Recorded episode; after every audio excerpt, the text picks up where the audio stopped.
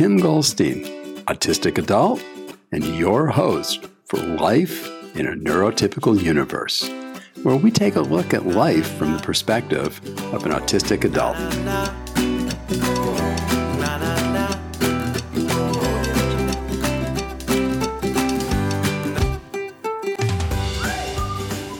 Today on Life in the Neurotypical Universe, we're going to do something different.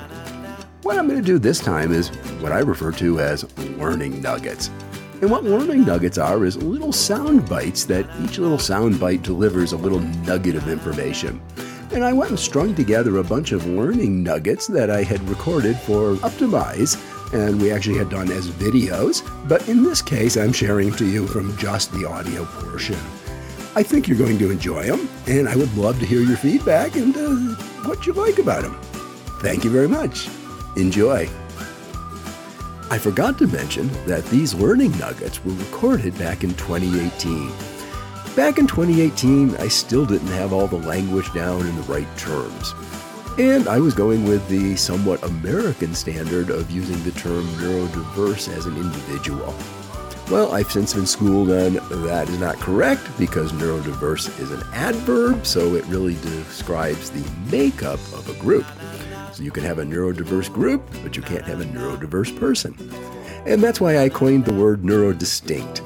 So whenever you hear me saying neurodiverse, think neurodistinct, and you'll have the correct terminology that I use today.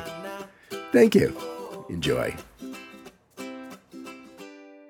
Yeah, it really doesn't matter how you're interacting with a neurodiverse person, whether you're a coworker with them, whether you're the manager, whether you're a recruiter. All times you have to remember that anxiety is going to bring out the worst of the traits that they have and not the best that they are. You know, in far too many companies, once you get inside, you have no clue how to move forward in your career. And everybody struggles with that, not just us neurodiverse. But us neurodiverse, just because of the way our brains work, we want to have that path and know what the map is so that we can follow the path and accomplish the goal. You know, everybody in the working world has to put up with change. And change for everybody is difficult. It's very stressful. It's very anxiety-producing. So when you have somebody that is neurodiverse and you're working with them, you recognize that anxiety is the biggest thing you have to control. So when you have a change, you want to make sure that they're aware and even better involved with that change instead of just coming in and saying, oh gosh, we're rearranging all the desks and you move here today.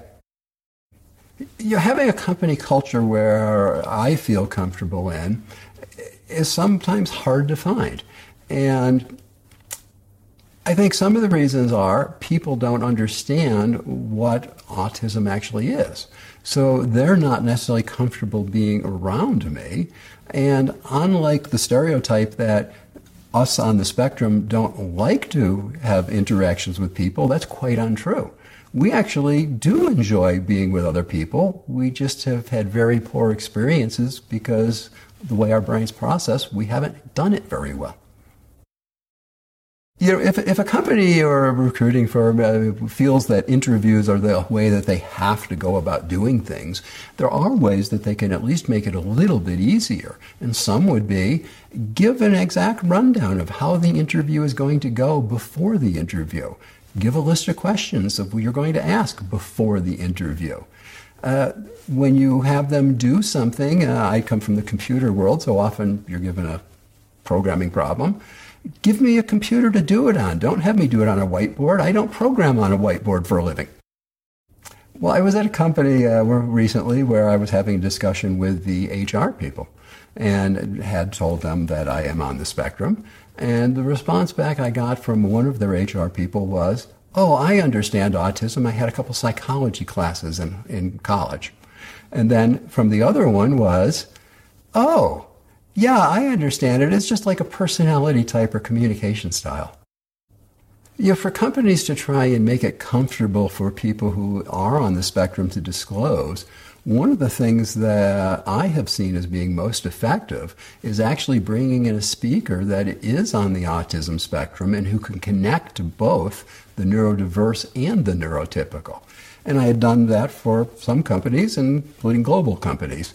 And very interestingly, get emails from different people who say, thank you so much. I'm on the spectrum, and now I feel like I can talk about it. If a manager happens to have somebody that is neurodiverse or going to have somebody neurodiverse, to me, the number one thing that they need to understand in managing that person is manage their anxiety is the most important thing they can do. Because just like everybody else, when you get anxious, you perform poorly. When we get anxious, we also perform poorly, except even more poorly. The way that a mentor can help the most in career development is by pointing out where we need to improve.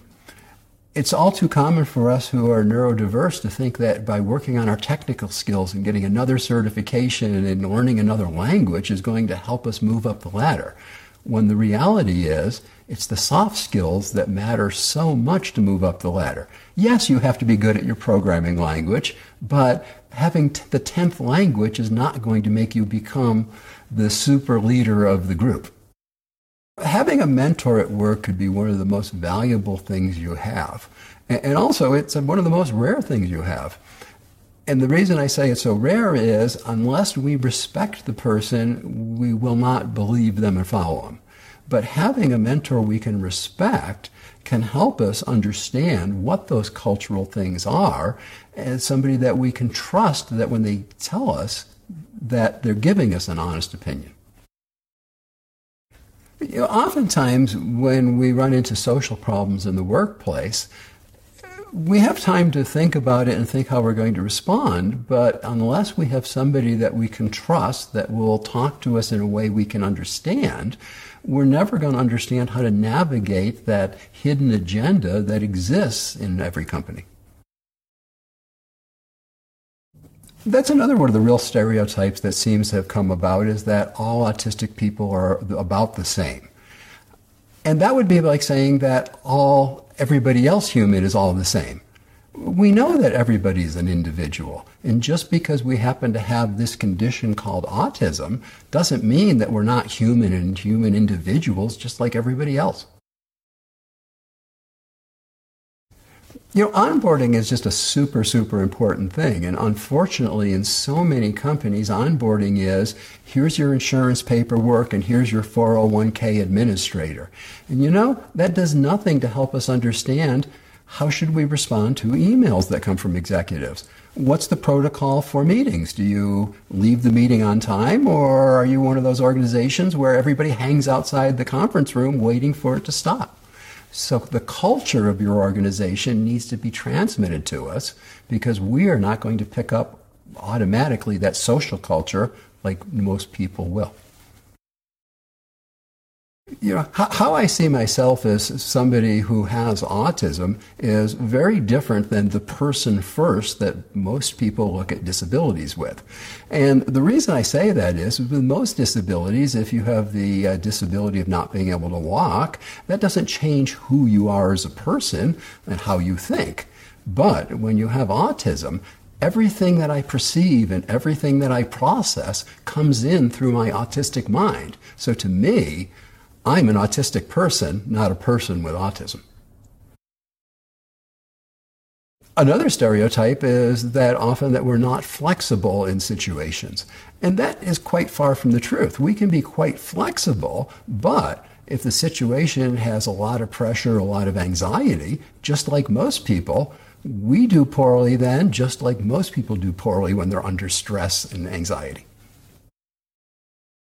It's interesting, some of the most common stereotypes around being autistic. And one of them, and this is a personal pet peeve one, is that we like doing repetitious stuff.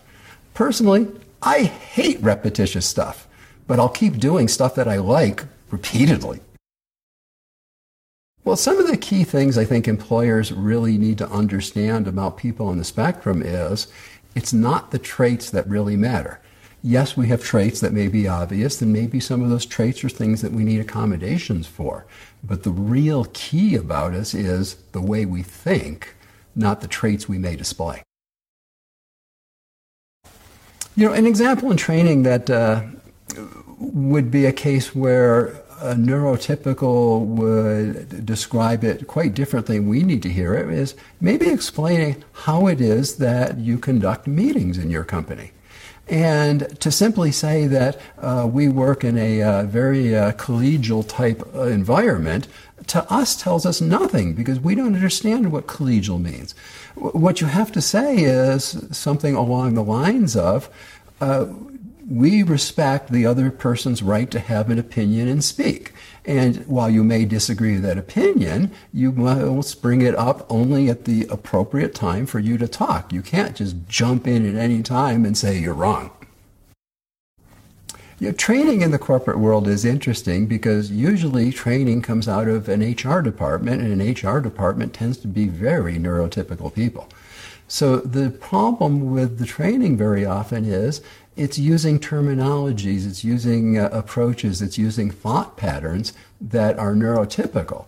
And to us on the neurodiverse, where we look at it as black and white, we don't follow those gray shades of scale. So it's very important to think about it from the way and in the method that we think about things and present it that way. And if there is supposed to be gray in the middle, you have to somehow turn that into a black and white view of how to look at gray. You know, as a neurodiverse individual, I tend to strive to do the absolute best job I can and as close to perfection as I can accomplish. And sometimes that does take extra time and time beyond and a quality level beyond what the client actually needs. It's super important for the managers to actually set some kind of idea of what their expectations are. And a great way is show an example. You know, disclosing that you're neurodivergent is a complicated question. And one of the things that I think has to be considered is, first off, is there any value to disclosing? If you're in a situation where they're not going to recognize you're neurodivergent, and you don't need any extra aid or assistance or accommodation, then there's zero value. So why muddy the waters with saying you're something that they won't even know at that point? There's times where it does make sense to disclose. And say you're somebody who has difficulty responding in real time and you're going into an interview. Well, that would be a situation where you do want a little bit of an accommodation and simply say, I happen to have, autism, and I take a little bit of time to process, so can you please give me a little extra time so I can give you a good response? This one's probably tougher for me, and the reason I'm going to say that is because all you have to do is type Tim Goldstein into Google, and the first thing that comes up, and this third thing, and the fourth, and the fifth thing that comes up is the fact that I am on the spectrum. It really does make it a little different for me than most people. Interviews are a really interesting subject, and one that I happen to be very good at because of the number of times I've lost jobs. And why they can be so difficult is normally interviews, you're interviewing with neurotypicals and they're trying to evaluate for your social abilities and skills, not for your technical skills. The tech skill usually ends up being just a little tiny piece of the interview, and then the rest is all social fit, which by definition is one of the biggest areas us on the spectrum have challenges with. Neurodiversity at work is really coming out in my mind because we found in the 90s how to really get children to be able to teach them and train them so that they could get through school, which didn't happen in the past. And if you think of it, from the 90s to now, that means now they're in career age. And we have the shortage of workers that happen to have the minds of those people, but we don't know how to quite fit them in everywhere. You know, when dealing with neurodiverse people and people on the autism spectrum like myself, mental health becomes a big issue because what science has found is most of the genes that are involved with autism are also involved with many of the other mental health issues. And anxiety and depression happen to be two of the biggest comorbidities or most common things that go along with being autistic.